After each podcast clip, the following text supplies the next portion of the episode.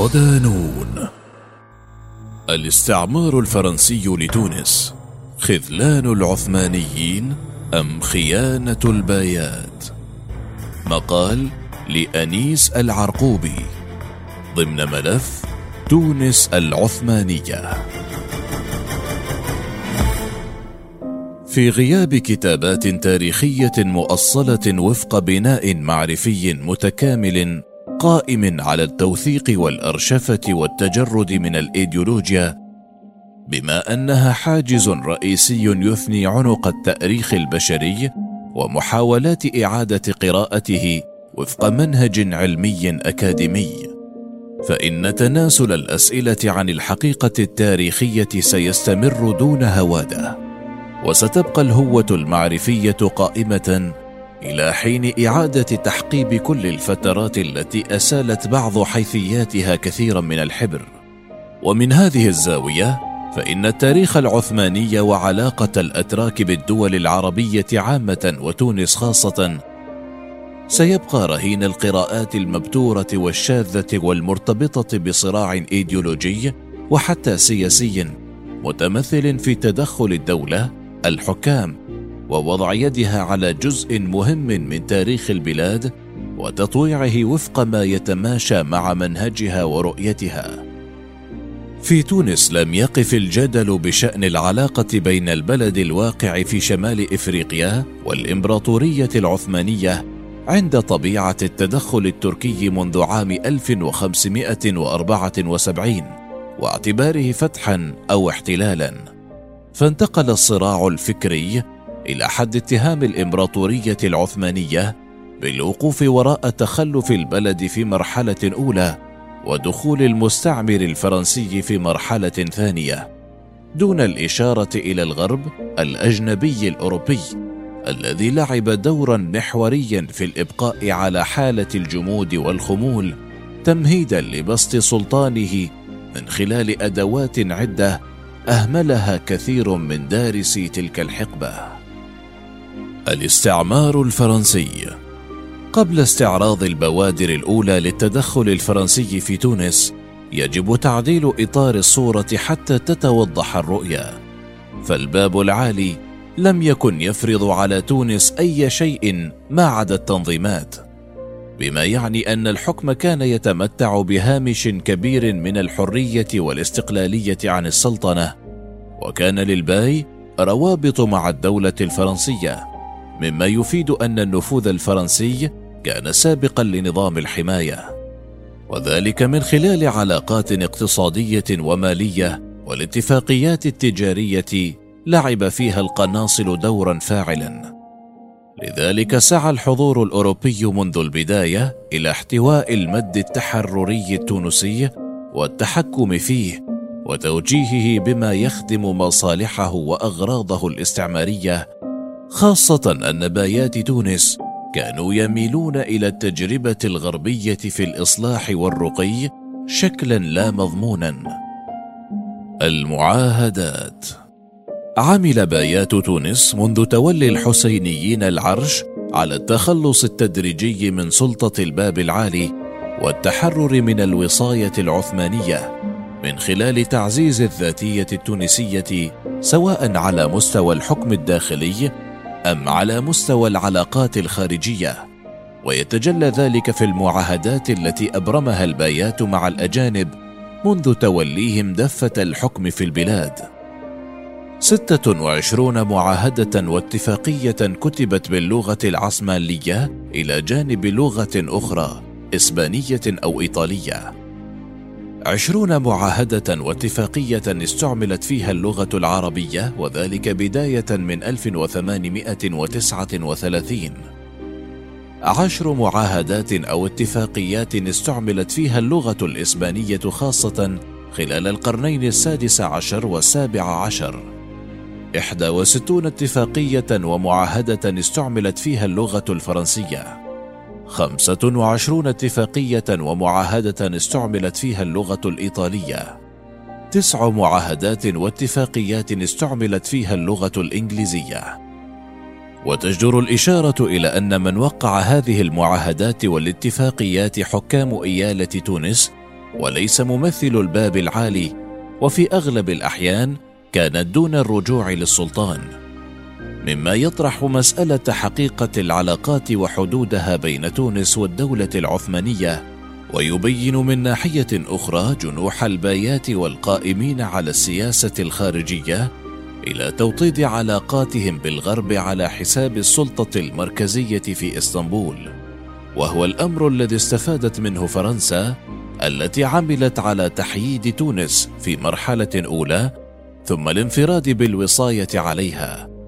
ومن بين المعاهدات التي مهدت للتغلغل الفرنسي في تونس معاهدة القرصنة مرسيليا 1617 التي حدت من المداخيل المتأتية من الجهاد البحري حيث كبد قراصنة تونس خسائر بقيمة مليوني فرنك لتجار مرسيليا عام 1616 كما عقدت أول معاهدة سياسية وعسكرية بين المملكة التونسية وهولندا في نوفمبر 1622 ليست معاهدة تجارية وتأتي في إطار مساعي الدول الأوروبية بفرض اتفاقيات غير متكافئة على الإيالة التونسية تضمن لها سلامة تجارتها الخارجية والحصول على امتيازات أخرى خاصة.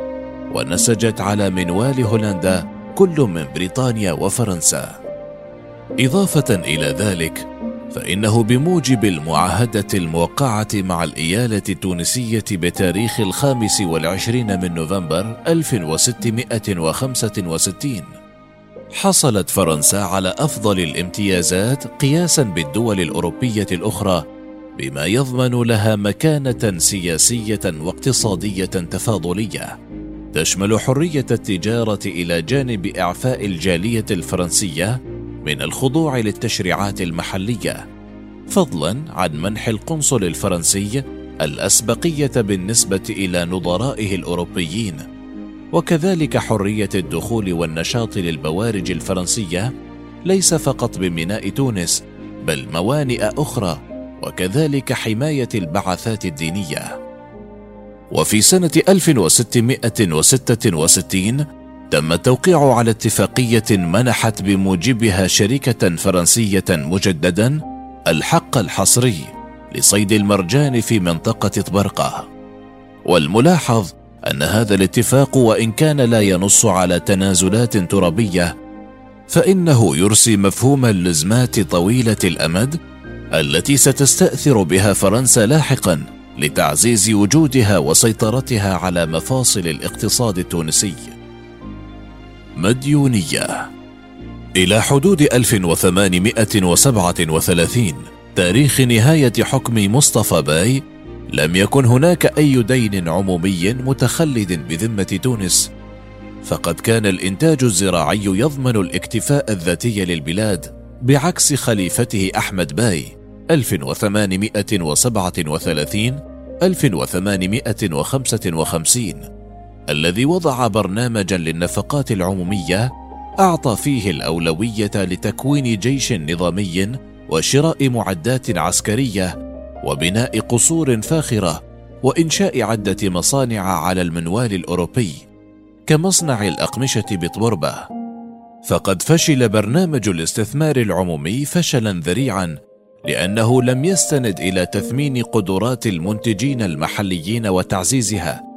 فتم حل الجيش النظامي سنة 1853 ولم يستكمل إنشاء أكبر القصور وأغلقت المعامل والتجأ إلى الاقتراض الداخلي بنسبة فائدة مجحفة مما أدى إلى تضخم الدين. وكانت دولة البايات تتحصل على الديون ببيعها للتونسيين الأغنياء والمقيمين الأجانب الأثرياء الليفورنيين والجنويين والفرنسيين للتساكر.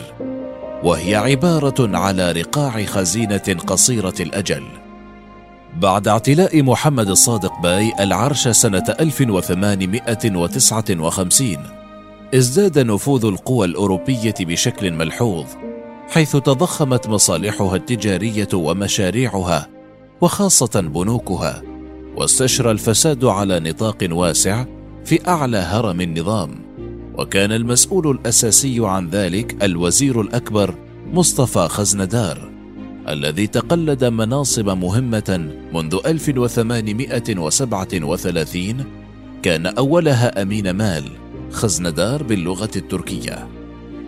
وبقي مصطفى خزندار على رأس الدولة حتى سنة 1873 وفرض عمولات على كل المعاملات وعلى كل القروض وعلى كل مداخيل الضرائب حتى كون ثروة خيالية. وفي سنوات 1859 و 1860 رفع مصطفى خزندار ومحمد الصادق باي في النفقات العمومية والتداين الداخلي وذلك من خلال ابتياع أسلحة منعدمة الصلاحية من بلجيكا تم استبدالها ببنادق فرنسية بأبهض الأسعار. وكذلك من خلال تشييد إقامات فاخرة لقنصلي فرنسا وبريطانيا وهي نفقات لم تخدم بتاتا مصالح السكان. وارتفع الدين العام الداخلي بنسبة 60% خلال السنوات الثلاثة الأولى من حكم محمد الصادق باي. واستفاد الأثرياء من التونسيين والأجانب المقيمين من سياسة التداين الداخلي التي وفرت لهم أرباحا طائلة كما انتفع أيضا المسؤولون السامون للدولة وذلك بالسطو على جزء من الأموال المقترضة بالإضافة إلى أنهم كانوا أيضا يسدون القروض للدولة على غرار نسيم شمامة ومصطفى خزندار. توجهت تونس إلى الاقتراض الخارجي عام 1863 واستدانت ما قيمته 37.7 مليون فرنك ولكن الوضعية المالية للبلاد لم تتحسن. فاختار الباي ووزيره الأكبر الهروب إلى الأمام وعقد اتفاقا مع الصيرفي إيميل إرلانجي لإبرام قرض جديد في مارس 1865 بقيمة 36.78 مليون فرنك بشروط أسوأ بكثير ومخزية مقارنة بقرض 1863 حيث تعهد بتسديد 65.1 مليون.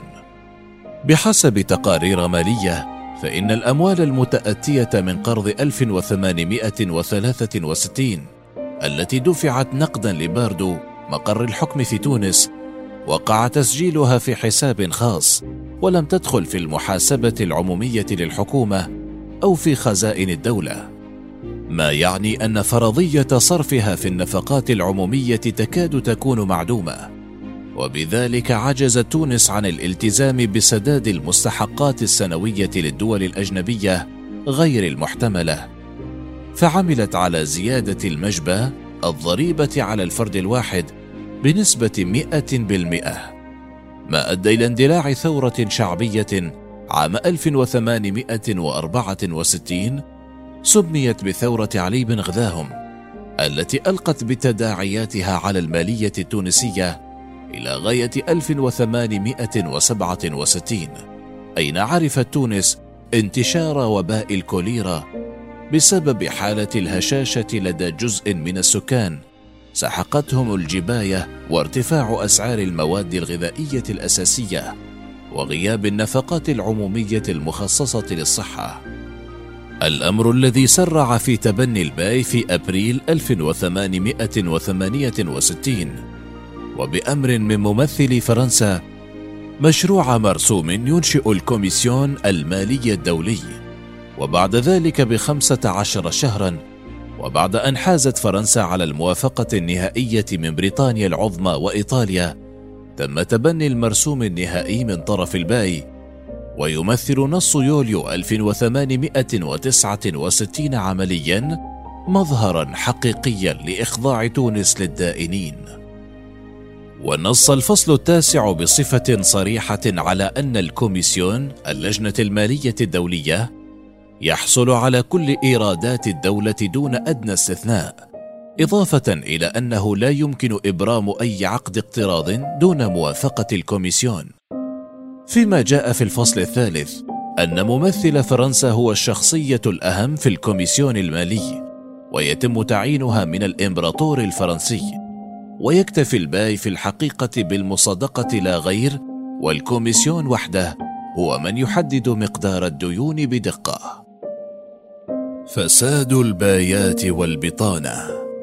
يمكن القول إن حكام الإيالة التونسية كانوا متواطئين بشكل كبير في النهب الممنهج للموارد العمومية بصفة مباشرة كتركيزهم على بناء القصور والاستراحات الشتوية والصيفية وتبذير أموال طائلة في الزينة والهدايا التي تغدق على الأجانب والحاشية دون التفكير في صرفها على العامة وإقامة اقتصاد قوي يحفظ هيبة الدولة ويمكن من ارتقائها.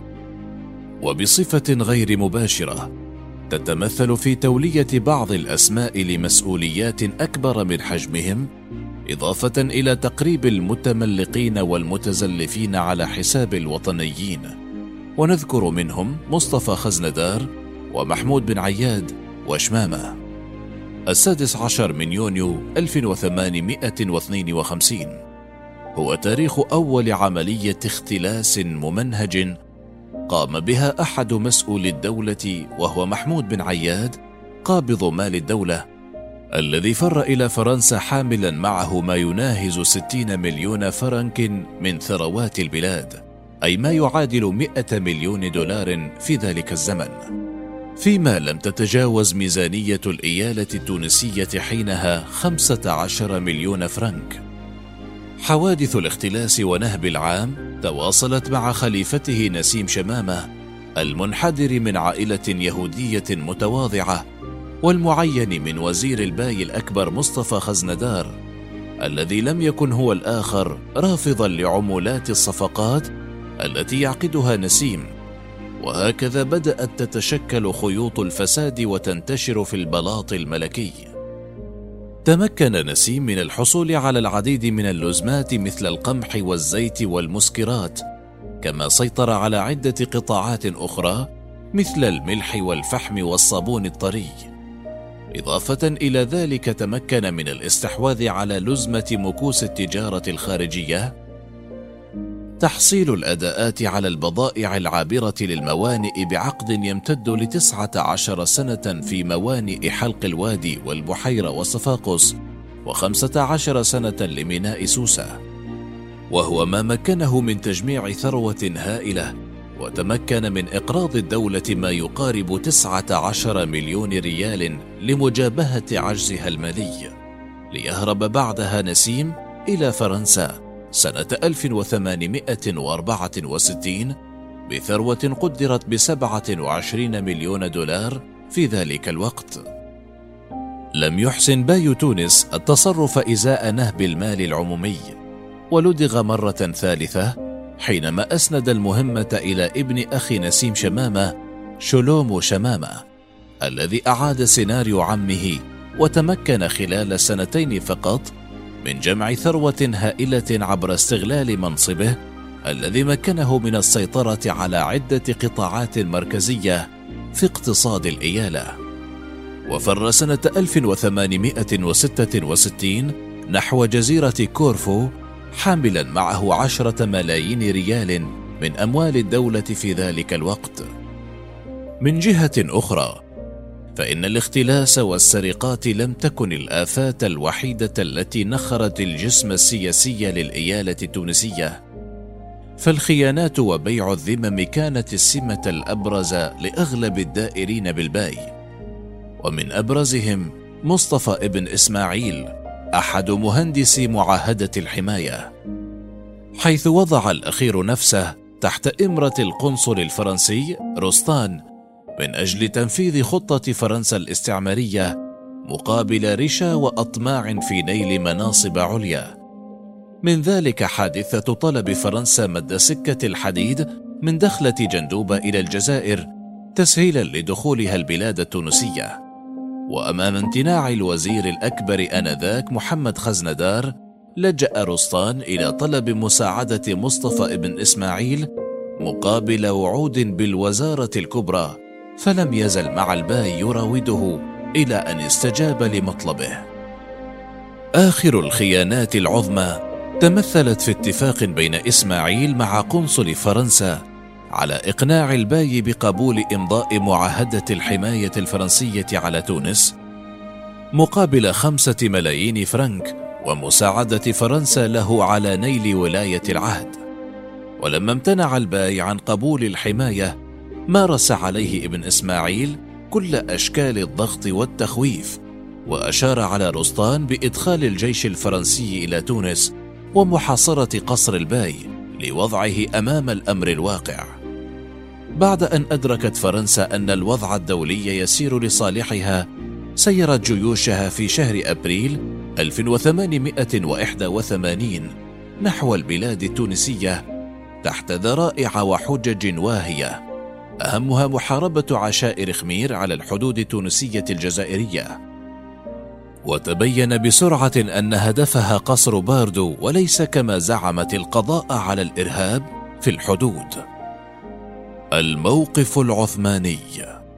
لم تكن الدولة العثمانية في غفلة عن تحركات الفرنسيين في شمال إفريقيا خاصة بعد احتلال الجزائر عام 1830 فعملت على استرجاع حكمها المباشر في ولاية طرابلس الغرب ليبيا في 1835 وتوطيد علاقاتها بتونس ومحاولة فرض سلطانها بوضع قيود على الممارسات الخارجية للباي وجعل تولية المناصب العليا بأمر من الباب العالي إلا أن تحرك العثمانيين كان متأخرا نوعا ما لا سيما أن أذرع الفرنسيين طالت جميع مفاصل الدولة استعدادا لاحتلال البلاد. ويبدو أن الحكومة في إسطنبول كانت تستبعد بشكل كبير أن تقدم فرنسا على احتلال تونس بسبب التصريحات المتواصلة الصادرة عن المسؤولين الفرنسيين سواء عن رئيس حكومتها أم وزير خارجيتها بأن فرنسا لا تنوي مطلقا احتلال تونس. وأن الأيام سوف تثبت صدق ما يقولونه ولهذا السبب لم تتخذ الحكومة العثمانية التدابير الضرورية لمنع استيلاء الجيوش الفرنسية على البلاد التونسية. هذا بالإضافة طبعا إلى الوضع السياسي والاقتصادي والعسكري الصعب والقاسي التي كانت تعاني منه الدولة خصوصا بعد هزيمتها الموجعة أمام روسيا سنة 1877 وخسارتها لمساحات واسعة من الأراضي. من جهة أخرى، فإنه من الضروري الإشارة إلى أن الباب العالي حاول رغم الوضع السياسي المترهل الذي تعاني منه إضافة إلى تراجع اقتصادها وتأهب المحيطين بها من القوى العظمى للانقضاض عليها تنشيط الدبلوماسية من أجل حل الأزمة والوقوف أمام انتصاب الحماية الفرنسية لتونس وهي تعرف أن ليس لها قبل بمواجهة الفرنسيين عسكريا خصوصا بعد انهيار أسطولها البحري إلا أن نتائج مؤتمر برلين 1878 أعطت الضوء الأخضر لفرنسا لإتمام احتلال تونس مقابل احتلال بريطانيا لمصر. ووعود لإيطاليا بالسيطرة على طرابلس الغرب. وفي سياق ذي صلة، فإن سقوط الدول العربية وخاصة منها الواقعة في شمال إفريقيا نتج عن تدهور الأوضاع الداخلية المتمثلة في الإفلاس الاقتصادي والفوضى السياسية، إضافة إلى مشكل التجانس القومي. زد على ذلك التدخلات الأوروبية القوية خاصة في مجال المال والأعمال وتحت ستار التحديث والتطوير كما في الحالة التونسية. ولا يمكن بحال من الأحوال إرجاعه إلى خذلان الدولة العثمانية التي كانت تعيش تراجعا على عدة مستويات. الباحث كريم عبد المجيد المتخصص في التاريخ العثماني يؤكد أن التدخل التركي ساهم في حماية الأقطار العربية ومنع الاحتلال الأوروبي لها لقرون.